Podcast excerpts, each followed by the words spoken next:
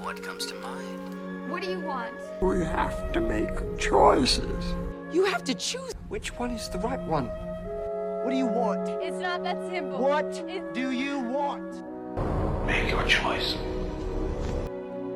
Bienvenue sur Le Choix de Marie, le podcast ciné qui vous donne tout simplement des idées de films à regarder. Sans spoiler ni prétention, je partage chaque semaine avec vous les films que j'ai vus pour faciliter votre dilemme du On regarde quoi? Bonsoir à tous, j'espère que vous allez bien. Avril commence assez fort de mon côté. J'étais euh, encore en France euh, en début de semaine pour terminer euh, de retour, de terminer ma semaine de retour aux US. Un temps pourri m'a accueilli ici au retour, donc rien de mieux pour me pousser à binger. Et entre ça, du coup, et les 12 heures d'avion, on se retrouve avec un épisode bien fourni. Dans l'épisode 115, on parle de 5 films et une série télé.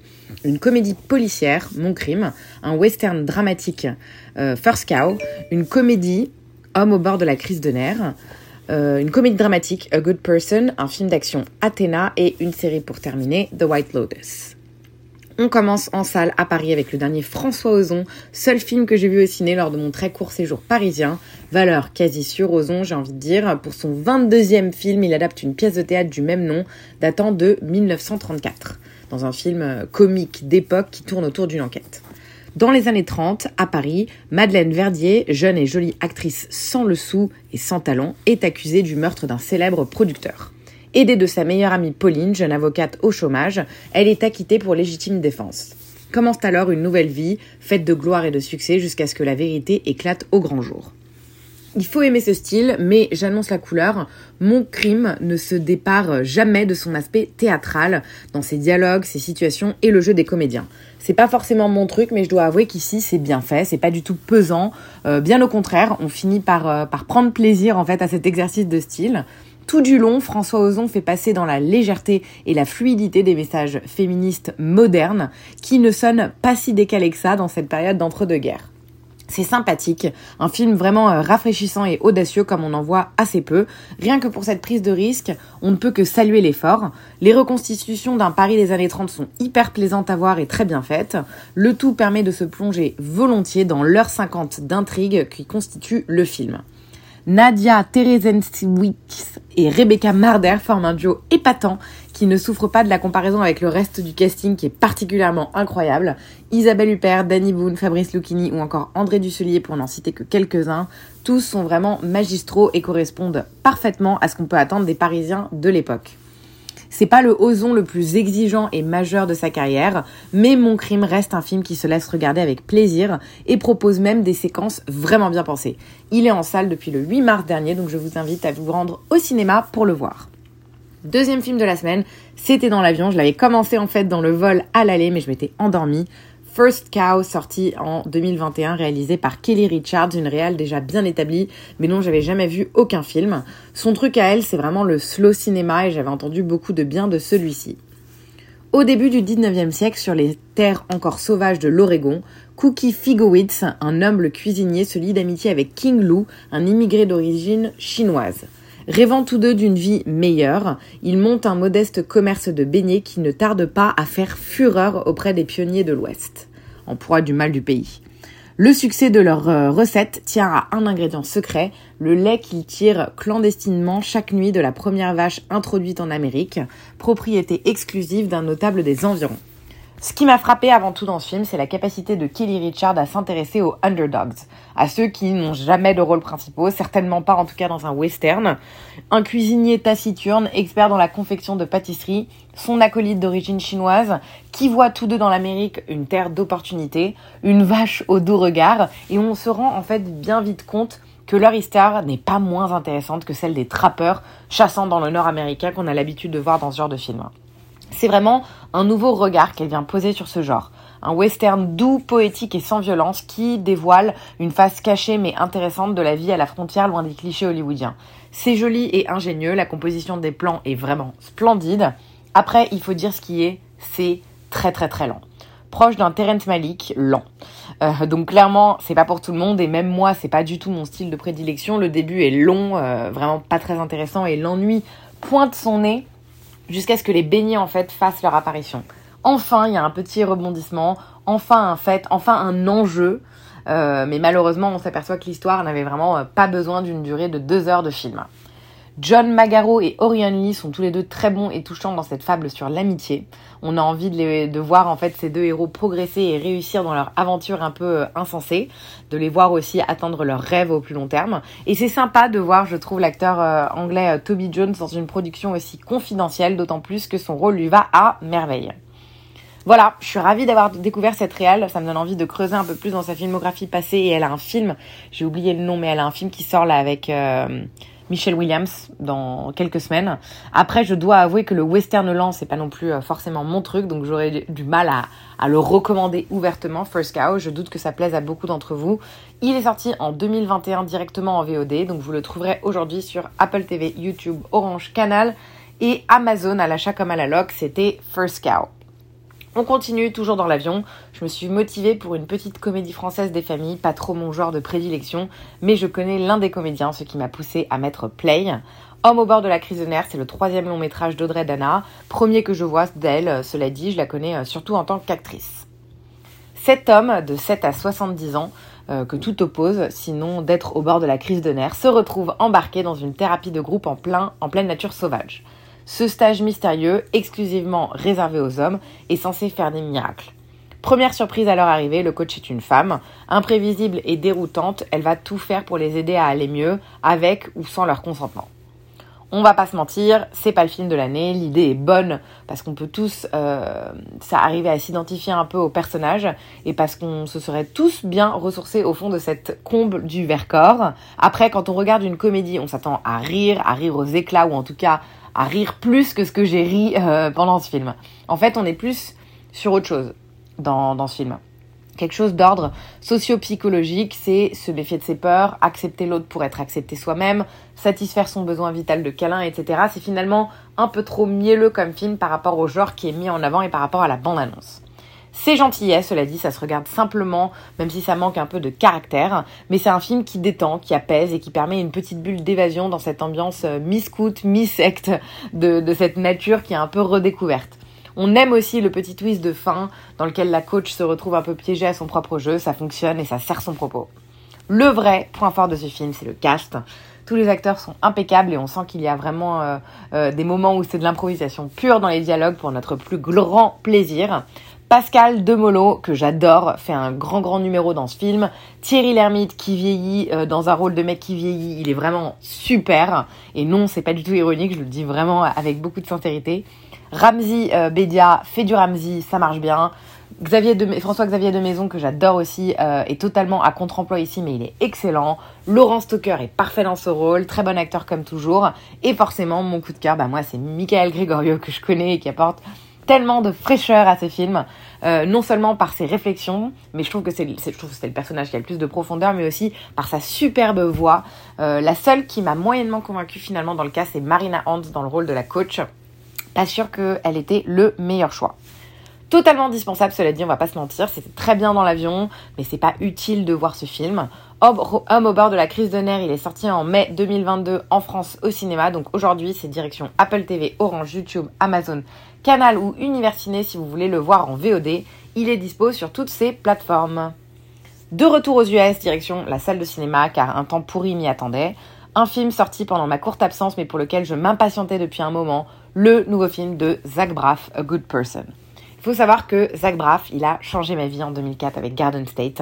C'est un de mes films préférés qui compte énormément pour moi et pour ma cinéphilie et dans mon parcours euh, vers le fait de devenir réalisatrice. C'est donc religieusement que je suis sa carrière et que j'attendais avec impatience euh, ce nouveau film. C'est son quatrième long métrage euh, en tant que réal, le troisième où il est auteur, réalisateur, producteur. Une jeune femme nommée Allison est impliquée dans un accident de la route qui coûte la vie à la sœur de son fiancé et futur mari. Quelques années plus tard, Anison va renouer une, relation euh, très particulière avec Daniel, qui aurait dû devenir son beau-père. À ce stade, j'arrive même plus à savoir si je suis objective sur ces films. À chaque fois, il me transperce le cœur. Je ne sais pas pourquoi, mais son cinéma me parle tellement. Je crois en fait que je suis euh, accro à sa sincérité, à la façon qu'il a de raconter des films avec son cœur et à dépeindre des personnages réels. Ici, il n'y a pas de protagoniste et d'antagoniste. Tout le monde est humain, plein de qualités, mais aussi de défauts, et on est donc en présence de gens réels à qui on, peut tous comprendre et à qui on peut tous s'identifier. Peu de réalisateurs arrivent aussi bien, je trouve, à présenter avec autant d'honnêteté la complexité de l'être humain, et ça, ça me touche profondément. Pourtant, je me suis pas sentie particulièrement connectée au thème de ce film. En tout cas, euh, pas comme j'avais pu l'être dans Garden State. L'addiction euh, aux drogues dures, le deuil, c'est pas forcément des sujets qui me touchent parce que j'ai eu la chance de jamais eu vraiment à avoir à m'y confronter. Et eh bien malgré cela, j'ai versé mon lot de larmes et je me suis sentie on ne peut plus connectée à Allison, Daniel et Ryan. La seule que j'ai trouvé un peu poussée, la seule chose pardon que j'ai trouvé un peu poussée, c'est le climax euh, du film. Euh, je vais pas le détailler pour pas euh, vous spoiler, mais c'était voilà un petit peu trop gros pour moi. Des plans impeccables, lourds de sens et soignés, une BO qu'on écoute déjà en boucle, des décors immersifs, chaleureux et donnant bizarrement une impression de familiarité. On retrouve là en fait tous les éléments qui font de Zach Braff, je trouve, un réalisateur qui est bourré de talent parce qu'il parle avec son cœur. Il a aussi une direction d'acteur qui est incroyable, en plus d'avoir euh, très bien écrit ses personnages. Rôle de composition pour Florence Pugh qui nous propose une fois de plus euh, une performance vraiment bluffante. Elle nous prouve que c'est l'une des plus grandes actrices de sa génération. Morgan Freeman euh, n'a plus non plus à faire ses preuves, mais il est à son habitude tout aussi apaisant qu'il n'est bluffant. Céleste O'Connor, c'est la jeune révélation de ce film. Tellement de caractère et de peps dans le rôle de Ryan. Et enfin, Molly Shannon, ultra touchante et probablement l'un des personnages les mieux écrits du film, tout en nuance, c'est elle qui joue la, la mère d'Alison. Voilà, je crois que je manque du coup d'objectivité, mais j'ai été ultra touchée par ce film que je vous conseille chaudement. A Good Person n'a cependant pas encore de sortie euh, en France, mais c'est sûr qu'il va sortir à un moment, euh, c'est étonnant, mais je suis sûre et certaine qu'il va sortir, donc restez alerte. Film maison pour continuer, Athéna, le troisième long métrage de Romain Gavras. J'avais euh, vu pas mal en fait d'images du making of assez impressionnant du film et le réalisateur et chef-op Andrei Bartoviak que je connais euh, m'a dit que c'était son film préféré de 2022. Donc euh, voilà, je me suis dit pas d'excuses, je m'y colle. Six mois après sa sortie. Rappelé du front à la suite de la mort de son plus jeune frère décédé des suites d'une prétendue intervention de police, Abdel retrouve sa famille déchirée. Entre le désir de vengeance de son petit frère Karim et le business en péril de son grand frère dealer Mokhtar, il essaye de calmer les tensions. Minute après minute, la cité d'Athéna se transforme en château fort, théâtre d'une tragédie familiale et collective à venir. Au moment où chacun pense avoir trouvé la vérité, la cité est sur le point de basculer dans le chaos. J'écris cette chronique juste après l'avoir vue, donc j'avoue, j'ai vraiment euh, aucun recul, mais je viens de me prendre une claque visuelle comme rarement j'ai eu. Dès les premières minutes, on est plongé dans le chaos le plus total. À travers un plan séquence virtuose d'une dizaine de minutes, Gavras nous emmène dans son histoire embrasée aux multiples points de vue. On suit en effet trois frères avec différents enjeux et rôles pour chacun au milieu de cette guérilla, de manière vraiment impressionnante. Il a toujours été connu pour ses prouesses visuelles et son côté euh, provoque, mais là, euh, je trouve qu'il passe vraiment la vitesse supérieure et nous fait vivre un défi technique absolument passionnant tout est chorégraphié à la seconde près. C'est impressionnant tellement on est en tension et on en prend plein la tronche pendant 1h40 et tout est réel. Les cascades, la pyrotechnie, les décors, à l'heure des films qui sont faits 100% sur fond vert, je trouve que c'est une incroyable leçon de cinéma. Donc vraiment euh, chapeau au chef-op qui s'appelle Mathieu Boucard dont les images sont, soit dit en passant, sublimées par la musique galvanisante de Surkin. Franchement, je pense que rien que pour ça, il faut le voir ce film. Parce qu'après, je dois avouer que niveau narration, c'est vraiment pas terrible. En fait, c'est un énième stéréotype sur les banlieues, il n'y a aucune profondeur de scénario, les dialogues sont pas terribles et les personnages sont clairement caricaturaux. En fait, entre une équipe euh, de cités qui fantasment le monde du ciné et de l'autre côté les bobos qui fantasment les cités, ils se sont bien trouvés et ça rend quelque chose de pas nuancé pour un sou. Les méchants policiers d'un côté, les justiciers banlieues de l'autre et in fine, pas vraiment de message. On sent que le côté sensationnel euh, était euh, vraiment recherché. Euh, l'idée c'était de choquer et d'impressionner, mais j'ai pas, franchement, j'ai pas du tout adhéré au message politique du film. Le cast est très bon, il faut quand même l'avouer, composé d'un mélange de professionnels et d'amateurs. Dali Ben Salah qui joue Abdel est hyper intense, il maintient l'attention tout au long du film. Le jeune Anthony Barjon aussi en policier, une distribution qui est vraiment super solide de A à Z. Voilà, je suis ravie de l'avoir vu, même si j'ai pas euh, adhéré narrativement, euh, c'était pas en fait à la hauteur de ce que j'aime, mais rien que pour le spectacle que je me suis pris, je dis oui. Je regrette quand même de ne pas l'avoir vu en salle. Athéna, il est sorti euh, fin septembre directement sur Netflix. C'est là-bas que vous le retrouverez si vous voulez vous rattraper. On termine la semaine en parlant enfin de The White Lotus, la série de Mike White que j'ai regardée sur les trois dernières semaines. Initialement scénariste, on lui doit euh, Rock Academy, Freaks and Geeks ou encore pas mal d'épisodes de Dawson. Ça faisait des mois que parler, euh, que j'entendais parler pardon, de The White Lotus en raison de la saison 2 qui est sortie en novembre.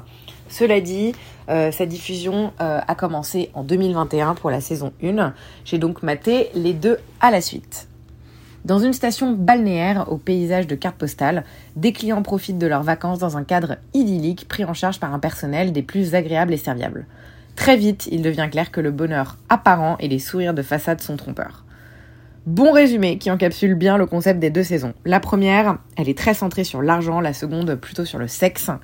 Avis mitigé pour moi parce qu'il y a pas mal de choses intéressantes sans pour autant que la série soit parfaite. On se prend au jeu des personnages, on a envie de savoir comment ils, vont évoluer parce qu'on adore les détester. Tous autant qu'ils sont, ils sont antipathiques, auto-centrés et ce qui fait en fait que le capital sympathie est assez faible euh, tout au long de la série. Les plus sympathiques finalement, je trouve que c'est les gérants d'hôtel, pas forcément beaucoup plus défendables que les clients, mais en tout cas je trouve qu'ils ont un caractère très prononcé, ce qui les rend très drôles dans la saison 1 comme dans la saison 2. Après, forcément, moi j'ai toujours un peu de mal à accrocher autant lorsque je ne trouve personne d'attachant. On comprend vite le principe, se foutre de la gueule des riches, et c'est très bien, ça fonctionne.